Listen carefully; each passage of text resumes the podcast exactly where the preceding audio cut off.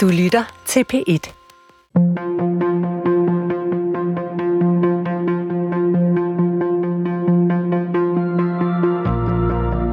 Hvad kan vi bruge en næsten 2.000 år gammel samling tekster til? Kan vi overhovedet forstå os selv, uden at læse Bibelen? Christian Let mener, at Bibelen er verdens vigtigste bog. Lauke Hendriksen læser den for første gang. Og sammen gennemgår de historierne, der stadig former vores bevidsthed og forsøger at finde ud af, hvad de betyder for os i dag. Velkommen til Bibelen Let Fortalt.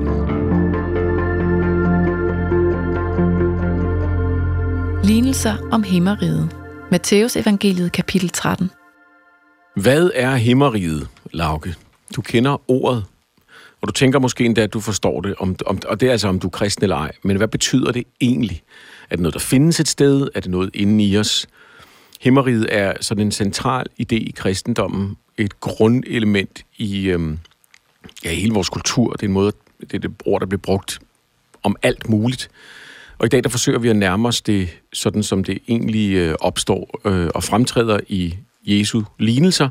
Og så synes jeg faktisk, at vi i løbet af det her program skal prøve at gøre det, man gør med lignelser, som netop er at finde ud af, hvad det egentlig er, de siger til os. Ja, og, og hvis du øh, spurgte mig, inden jeg skulle forberede mig til den her optagelse, så vil jeg tro, at himmeriget for øh, troende faktisk var sådan et reelt sted, og det kunne godt være, at man skulle, at vejen dertil ligesom kom igennem, øh, var igennem vores eget indre, men at du ender med at stå op i skyerne, og himlene synger, og, og du står faktisk og kigger på en reel stor port. Og så læser vi øh, dagens tekster her, og, og nu synes jeg bare, at det hele er meget mere kompliceret.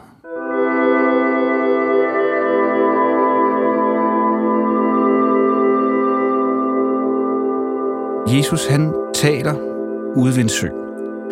Og faktisk er der så mange mennesker, at Jesus han vælger at sætte sig ud i en båd og taler ude fra søen ind mod den her store folkemængde. Og her fortæller han forskellige lignelser, blandt andet hvad man kan sammenligne himmeriget med. Og, og øhm, han kommer så med forskellige eksempler, men den mest kendte, og den som vi særligt tager sig af i dag, det er, at han sammenligner himmeriget med et sennepsfrø. Ja, Jesus taler i lignelser, det har vi øh, været inde på før med den fortabte søn, øh, og i den her tekst, som sagt, der handler de om himmeriget, hvad end det egentlig er. Og det er det bedste, vi har os, fordi Jesus definerer egentlig aldrig, hvad han mener med himmeriget eller Guds rige. Altså, der er ikke noget tidspunkt, hvor han sætter sig ned og siger, det du skal forstå er, og så ligesom gennemgår, hvordan det ser ud, hvordan det er indrettet, hvor det findes henne. Øhm, og det er som om teksten går ud fra, at øh, alle dem, der hører den, godt ved, hvad, hvad det her er. Altså det er som om himmeriget beskrives ud fra, hvad det ligner, eller hvordan det opfører sig, frem for hvad det sådan er helt konkret. Altså hvis jeg nu skal forklare dig, hvis jeg har købt en bil, og jeg skal forklare dig, hvad det er for en bil, så kan det være, at jeg siger, hvad for et mærke det er, og hvis du ikke kender mærkerne, så siger jeg, at den er, den er stor, og den er grøn, og der, man kan høre musik inden, og den der er virkelig godt anlæg. Jeg begynder at forklare dig om bilen, men jeg siger ikke, jamen det, det er en bil, den har en eksplosionsmotor og fire hjul, og så øh, at, altså, ideen er, at man i stedet for at gå, så sætter man sig ind i det. Jeg forstår dig, men jeg, Nej, ja, ja. Så, så jeg går i gang med at, at, at forklare, hvordan den sådan grundlæggende fungerer. Øhm, mm. Øhm, jeg fortæller dig, hvordan den, den, denne her er i forhold til andre, hvordan den ser ud, og hvordan den føles. Det er lidt den øh, idé, man, man måske kan forstå det her med. Altså, vi kommer ind i et sted, hvor de ligesom, de, de har ikke behov for at forklare det her. Nej, det virker som noget, alle allerede opererer med. Det er, det, er, det er et term, som, som man må tænke sig i den tidlige kristne menighed, er noget, der er forstået. Hmm. Dothraki i Game of Thrones, de siger, it is known. Sådan er det med, øh, med, med, med himmeriget. Det er, it is known. Men det er stadig ret interessant, fordi at øh, hvis vi så prøver at gå tilbage i det gamle testament og sige, men det må komme herfra, så hvad er det egentlig, det betyder? Så finder vi ud af, at i de jødiske tekster findes der ikke et Guds rige eller et himmerige på denne her måde. Gud bliver nogle gange kaldt en konge over Israel, og så er det Guds rige. Men det er stadig ikke et Guds rige på den måde, vi kender det fra det nye testamente. Så hvad betyder det?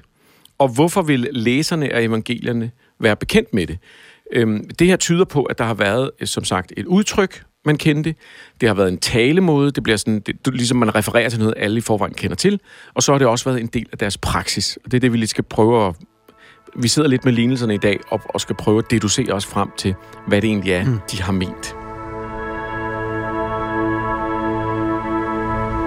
Samme dag gik Jesus ud af huset og satte sig ved søen.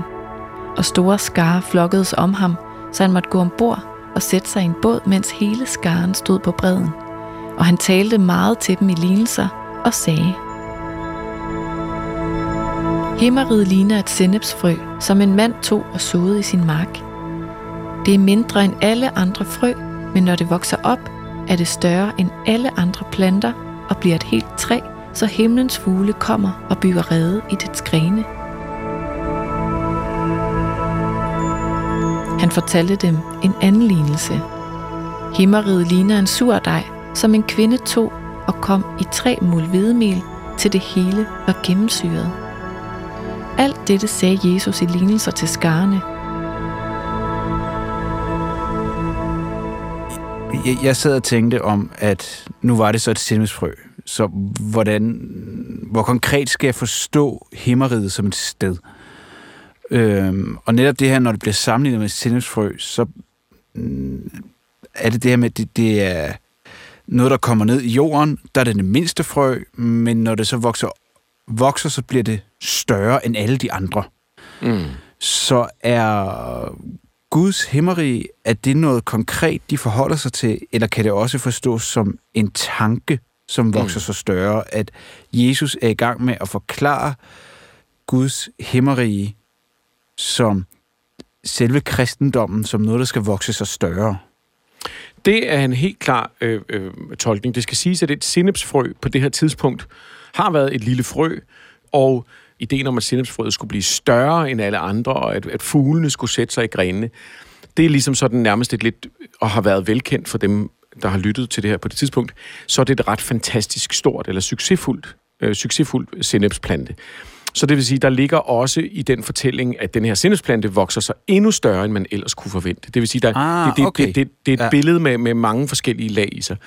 Men, men du har fuldstændig ret. Der, der, der er jo selvfølgelig denne her dobbelthed i det, at, at, at, at, at hvis, hvis Guds rige er som et, et frø, der vokser, så øh, kan det netop også forstås som en tanke. Et andet billede, som en af dem, vi, vi beskæftiger os med, er øhm, Guds rige som en surdej, eller altså ja. ligesom hvis man forestiller sig, at man putter gær eller surdej i en, i en dej, og det er så det, der får den til at vokse, som også er sådan en nærmest magisk, øh, uforklarlig ting, der sker. Den her række af billeder, vi gennemgår i det her kapitel øh, i Matthæus, er ret forrygende. Der er også øh, billeder af, af himmeriget som en perle. En perle, man tager i lommen. Eller en, en, en skat, man finder og gemmer. Altså, alle de her billeder har nogle af de her dobbeltheder i sig. Altså, for eksempel en perle. Den er lille, og den, den kan du som sagt have med dig, og du kan skjule den for andre. Men et, et rige er jo per definition ja, ja. det modsatte. Ja, ja. Fordi altså, et rige er jo noget, som er markeret ved, ved grænser. Det er noget, du kan gå rundt i. Noget, du kan ikke se, hvornår du er i det ene rige og det andet. Det ved du bare, fordi når du går en grænse, så er du der ikke mere. Så det vil sige, der, det, det er alle sammen sådan nogle, nogle utrolig potente billeder, som bliver ved med at rumstere på en eller anden måde. Ikke? Himmeriget ligner en skat, der lå skjult i en mark. En mand fandt den, men holdt det skjult, og i sin glæde går han hen og sælger alt, hvad han ejer, og køber den mark. Igen, himmeriget ligner en købmand, der søgte efter smukke perler, og da han fandt en særlig kostbar perle, gik han hen og solgte alt, hvad han ejede, og købte den.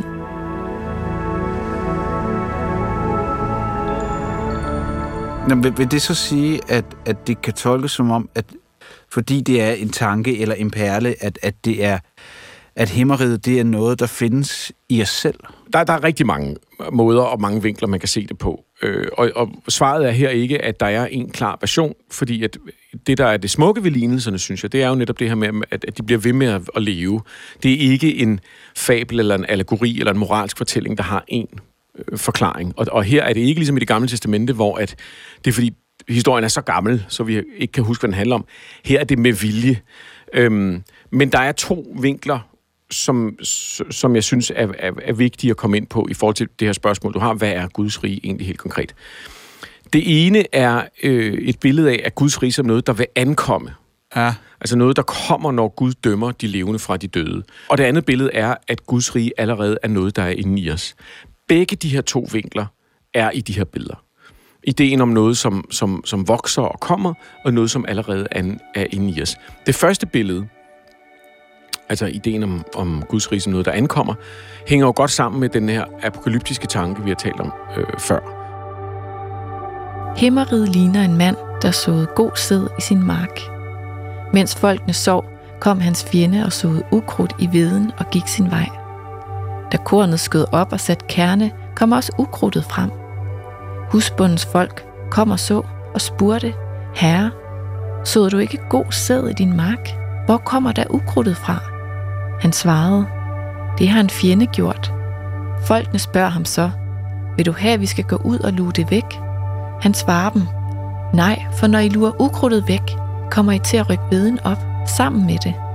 Lad blot begge dele gro side om side ind til høsten. Ved høsttid vil jeg så sige til høstfolkene, tag først ukrudtet fra og bind det i knipper, så det kan brændes, men saml veden i min lade.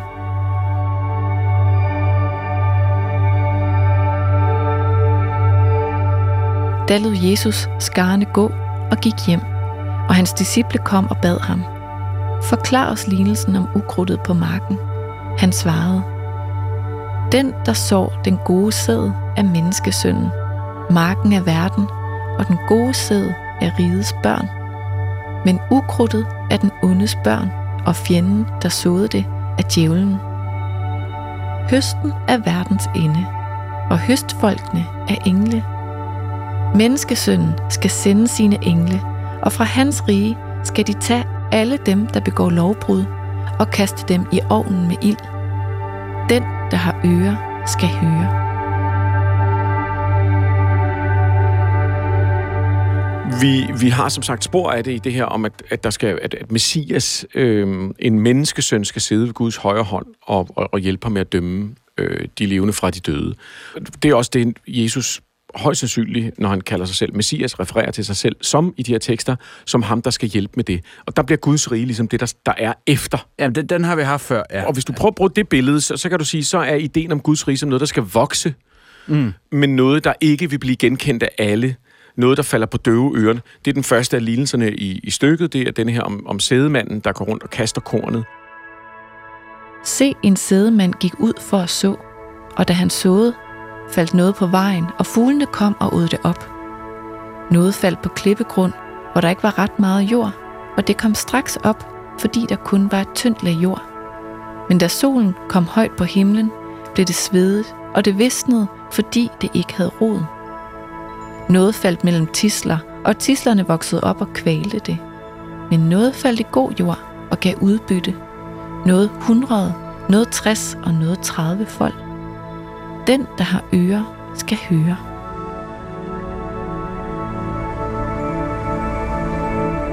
Hvis du forestiller dig, at Jesus han kommer med forklaring på, hvordan vi skal opføre os for at blive dømt, når Gud kommer, jamen så kan du forestille sig, at ordet spreder sig, eller tanken, som du sagde før, spreder sig ud blandt folk. Og som en dej, der hæver, eller som en sillipsplante, ja, ja. der vokser, så spreder det sig ud i blandt. Og ikke alle kan se det, som vi også får at vide i de her lignelser. Ikke alle kan genkende det, og nogen vil prøve at arbejde imod det. Når et menneske hører ordet om riget og ikke fatter det, kommer den onde og røver det, der er sået i hans hjerte. Det er det, som blev sået på vejen. Det, som blev sået på klippegrund, det er ham, der straks tager imod ordet med glæde, når han hører det. Men han har ikke roet i sig. Han holder kun ud en tid, og når der kommer trængsler eller forfølgelse på grund af ordet, falder han straks fra. Det, som blev sået mellem tisler, det er ham, der hører ordet, men denne verdens bekymring og rigdommens blindværk kvæler ordet, så det ikke bærer frugt. Men det, som blev sået i den gode jord, det er ham, der hører ordet og fatter det og bærer frugt og giver 100 eller 60 eller 30 folk.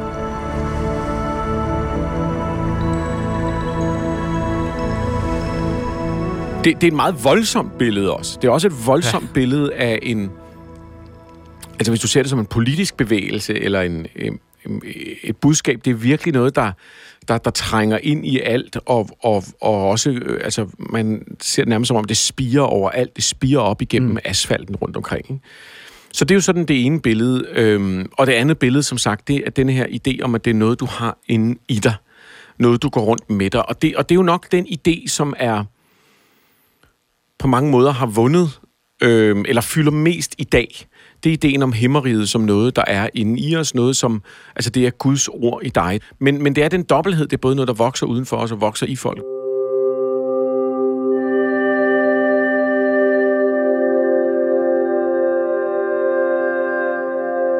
Men, men kan de forenes, de to øh, idéer? Fordi altså, jeg, jeg synes sådan lidt... De, er en smule modsatrettet, eller man, man, jeg, jeg kunne godt tænke mig at, at stå lidt øh, mellem to stole her, ikke? Altså, mm-hmm. Fordi jeg kan godt ikke genkende til begge to, men de er jo sådan lidt... Hvis det er noget, der vil ankomme, så kan det ikke allerede være inde i os. Nej. Det, er jo, det sjove er jo, at... Jeg synes jo, jeg synes jo, det der er interessant, er, at man ikke står klart med en eller den anden øh, fortælling som det ene svar, der virker. Øh, lignelserne bliver ved med at være flertydige. Og det er måske noget af det, som er specielt ved lignelser, og det, der gør dem til en, en speciel kommunikationsform, det er, at de bliver ved med at stå og, og, og, og være åbne, kan man sige, og dirre eller blafre øh, med den betydning, vi kan putte ind i dem. Ikke? jo, øh, det synes jeg faktisk er en sjov ting, fordi Jesus er jo god til at tale de her lignelser, men, men det er også sådan, det er heller ikke disciplene altid lige er helt med på, hvad de handler om, de her lignelser. Disciplene kom hen til ham og spurgte, Hvorfor taler du til dem i lignelser? Han svarede dem, Ja, er det givet at kende himmerigets hemmeligheder, men de andre er det ikke givet.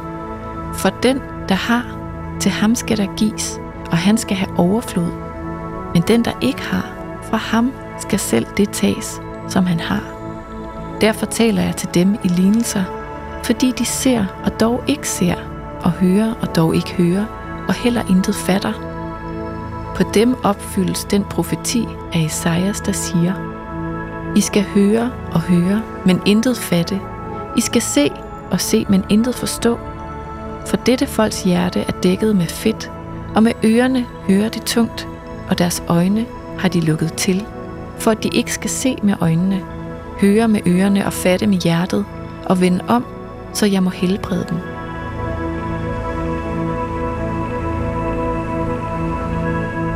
Og så begynder han ligesom at udfolde, hvad er det ja. egentlig, de her, den her lignelse, hvordan man kan tolke den. Og det er ret ukarakteristisk. Det er et lidt specielt øjeblik øh, hos Matthæus. Det samme sted, de samme lignelser i de andre evangelier, der går Jesus ikke ind i detaljerne. Der øh, siger han til dem, øh, dem der har ører, de må høre. Og, og i, mm. i, i Markus går det så langt, at han siger, med mange af den slags lignelser talte han ordet til dem, sådan som de nu kunne fatte det.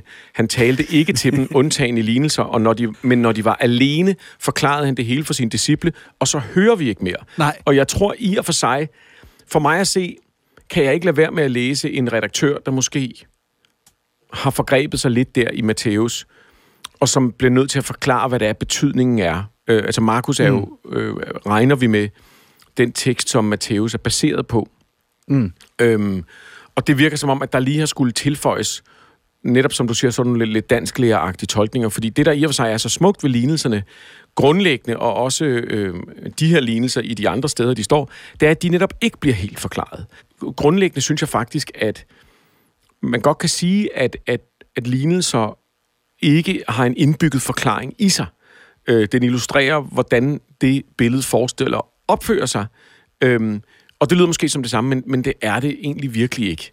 I middelalderen, der tolkede man lignelserne, som om de var allegorier. Det vil sige, altså moralske fortællinger, mm. at alle mm. delene betød noget andet. At det i virkeligheden var en slags kodesprog. Og det vil sige, at det bliver til alt fra øh, antallet af ting, der opstår, eller hvorfor det er den plante, hvordan dens blade ser ud. Øh, og allegorier for ligesom at forklare det, en allegori er ligesom sådan noget som Platons hule, for eksempel. Platon har det her hulebillede af, at vi sidder og ser skygger på en væg osv. I det billede, der betyder alle delene noget. Alle delene er i og for sig stedfortrædere for noget, der har en fuldstændig klar betydning. Mm. En anden allegori er Animal Farm af George Orwell, som er en politisk allegori. Det vil sige, at alle repræsenterer forskellige dele af samfundet, forskellige dele af politiske øh, bevægelser og så videre og så videre. Øh, en klassisk allegori er haren og skildpadden, som har den klare betydning, at det nogle gange er bedre at være grundig og langsom, end at være hurtig. Forstår du, hvad jeg mener? Det er sådan allegorier. Ja, ja, ja. Øhm, ja. Lignelser opererer ikke helt på samme måde. Lignelser øh, har tre dele. De har et billede, så har de en virkelighed, eller noget, en, en sandhed, og så har de sammenligningspunktet mellem de to. Sinepskornet for eksempel. Mm. Øh, I sinepskornet kan du sige, at øh, der er billedet, det er sinepskornet, der bliver til en plante, det er billedet. Ja. Så har du sandheden, som er Guds rige, eller himmeriget. Og så har du der, hvor de to ting ligner hinanden. Det vil sige, himmeriget ja. er ligesom et sinepskorn. Det er ikke det samme som at sige, at sinepskornet er det samme som øh, himmeriget, eller øh, beskriver 100% hvad himmeriget er. Det viser bare, at himmeriget gør det samme som sinepskornet i denne her sammenhæng. Det, der ligesom er i en lignelse, kan man sige, det er, at delene får lov til at stå uafhængigt af hinanden, og rummet mellem de to kan stadig tolkes. Det er ikke en en-til-en illustration, det er et kort, åbent billede, der ikke er afsluttet. Mm, ja, okay. Men det vil sige, du kan ikke sammenligne en lignelse med et abstrakt maleri, for eksempel? På en måde vil jeg sige, at hvis du helt over i den konkrete version har en allegori. En allegori det betyder ja. en til en, sådan og sådan. Den, den, jeg skal ja, forklare ja. dig, hvorfor kommunisme er godt eller dårligt, eller hvad jeg nu vil forklare dig. Her er en allegori. Ja. Så har du i den anden ende et abstrakt maleri. Et abstrakt maleri, øh, det kan godt være, at øh, maleren har alle mulige intentioner, men der er tolkningen fuldstændig fri. Der står vi over for det mm. som nøgne mennesker foran Gud og siger, du ved, ja. hvad ja. føler jeg her? Hvad er det, jeg ser? Jamen, jeg ser det der. Du ser det der. Hvad, hvad er det, der er åbent? Der er ikke nogen, der kan sige, nej, nej, det, det er for marxismen, og den anden siger, nej, det er mod marxismen. Der, der, der, står man, der står man og læser det abstrakte maleri fuldstændig frit. Lignelsen står midt imellem de to, vil jeg sige. Midt imellem det abstrakte maleri og allegorien, ved at den har nogle klare indikationer. Den er ikke abstrakt i sig selv. Et sindepsfrø findes i virkeligheden. Mm. Den fortabte søn, det, det handler om mennesker, der gør menneskelige ja, ting, ja. som vi godt kan relatere til. Billedet i den fortabte søn er fuldstændig klart. Men det, de, det, de afbilder, er totalt... Det, det er for stort til ord. Det er ikke bare, flid betaler sig, eller du skal altid være ærlig, eller husk at ære de gamle. Det beskriver himmeriget, Guds natur, hvad frelse er, øh, hvad tilgivelse er. Og det vil sige, at de her elementer er så store, at de ikke kan indeholdes i allegorien. Og derfor så står vi inde i midten og kan blive ved med at, at, at, at, at, at, at genfortolke. Og på, på en måde kan man sige, hvis man lige skal være lidt poetisk, Lauke, at lignelser bliver som sinepsfrøet. Det bliver et billede vi kan blive ved med at dreje, og som bliver ved med at vokse, og som bliver ved med at vise os noget af sig selv. Vi går rundt med de her lignelser som en perle i lommen, som et billede inde i hovedet. Uden, altså en allegori, der kan du tolke den til, den er slut. Nu er den tolket færdigt. Det er det her, den betyder. Det kan du ikke helt med de her lignelser. Og det er jo nok fordi det handler om tro. Fordi tro er ikke logik. Der, der, der skal en tro til, vil man klassisk mene i kristendommen, for at kunne forstå lignelsen. Altså igen, du skal være velkendt med ideen om himmeriget, før du egentlig kan begynde helt at sætte pris på alle aspekterne af de her lignelser. Ikke?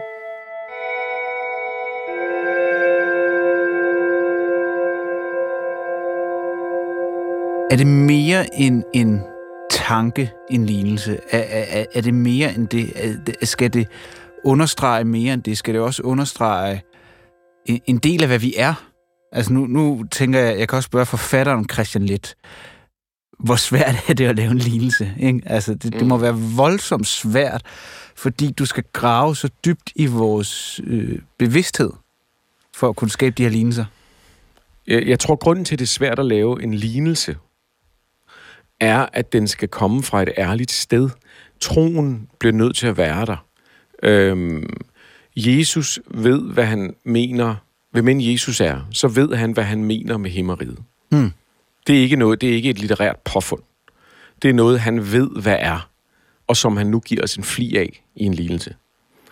Så, så jeg tror, at det der, det, der bliver nødt til at være først, er det her, den her mystiske kerne, som sjovt nok ligner en lille en perle, hvis man tænker over det, eller en, en, en, et sinnesfrø. Men der bliver nødt til at være den ting, der gør, at når det skal videre... Det, kærlighedsdækning er et godt eksempel. Mm. Kærlighedsdækning kan minde om det.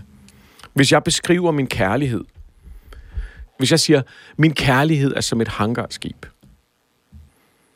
så, går du, så, så fordi du ved, hvad kærlighed er, mm. så går du straks i gang med at lægge billeder ind i det. Jeg, jeg, jeg ved ikke, hvad det er for nogle billeder, du lægger ind i det. Det er slet ikke det, der er min pointe. Min pointe er, det billede giver mening på en poetisk måde. Det vibrerer, Ja, ja, ja. øh, fordi at du kender til kærlighed. Men du, hvis jeg spurgte dig, Lauke, hvad er kærlighed? Så kommer vi til kort, når vi skal beskrive, hvad kærligheden er. Og det vil sige, at lignelsen har lidt samme sprog, og derfor tror jeg, at det, der skal være først, for at kunne skrive en lignelse, det er, at der skal være den, den øhm, altså en, en, en kristen lignelse, er, at der skal være en tro, som oplever noget så øh, reelt, at, at det her, at de her sammenligninger giver mening. Hvis jeg siger, kærligheden er som et hangarskib, bagefter siger jeg, kærligheden er som en hund uden sin herre. Hmm. Kærligheden er som en solsikke, der vokser op gennem øh, asfalten. Kærligheden er som en jetjager, der flyver hen over himlen og efterlader sig et langt spor. Kærligheden er som, når min computer bryder sammen igen og igen. De her ting, jeg lige har sagt, det har jeg ikke noget at tænke over. Pointen er, hver eneste af billederne kunne spille, kunne rent faktisk fungere, fordi kærligheden er noget, vi kan forholde os til, og noget, vi forstår, uden helt at forstå det. Så på en måde kan du sige, at lignelserne er til de troende. De er skrevet af de troende til de troende. Ikke? Og, det er det, og det er det, vi andre kan fornemme, når vi kigger på dem og tænker, jamen, hvad er himmeriget? Hvad er det dog, der menes? Ja, og, og når du siger, at øh, kærlighed er ligesom, at din computer bryder sammen, så begynder jeg jo at lave koblinger til, øh, hvordan de to ting kan sammenlignes. Og du siger, det er ikke nødvendigt, eller jeg, jeg skal ikke komme med et konkret svar, fordi øh, den tolkning vil altid være åben.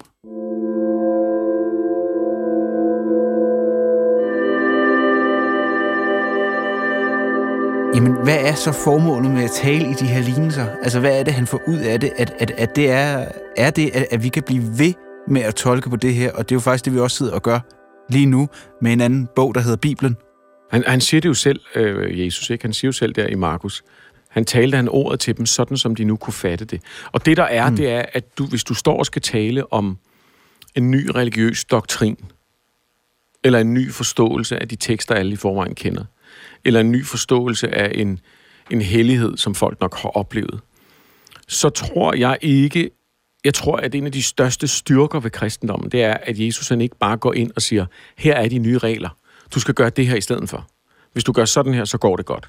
Mm. Han kommer med de her billeder på, hvad det er, himmeriget det her tilfælde er, hvordan det virker, hvordan det vibrerer, hvordan det står. Og dem, der har hørt det, Jamen i stedet for at komme hjem og sige, okay, jamen så om søndagen, der skal vi så, vi skal tage fri om søndagen i stedet for, og vi må godt spise de der dyr, og vi må, så det de kommer tilbage med, det er de her billeder. Mm. De her billeder, som de kan fortælle videre. Det der er det vilde med en lignelse, og derfor jeg synes, den der perlemetafor faktisk er ret god, det er, at hvis Jesus fortæller en lignelse til Lauke, Lauke, han hører den, og tænker, det er da et smukt billede, men den gør ikke rigtig mere. Mm.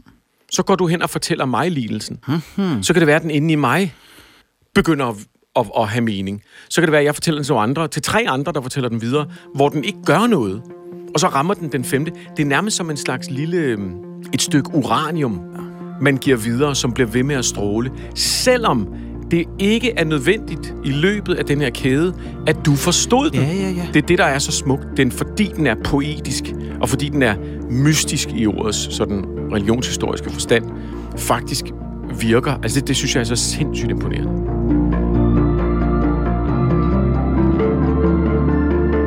Nogle gange virker det lidt som om Gud i Bibelen modarbejder mennesket. Ikke bare oversvømmer han dem og straffer dem.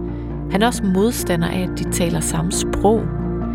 I næste program fortæller Bibelen lidt fortalt om Babelstårnet. Du kan altid lytte til tidligere episoder i DR's radioapp DR Lyd. Bibelen Let Fortalt er produceret og klippet af Christian Let og Lauke Hendriksen for Munk Studios. Redaktør er Hanne Butz Jørgensen, og mit navn er Karen Strårup.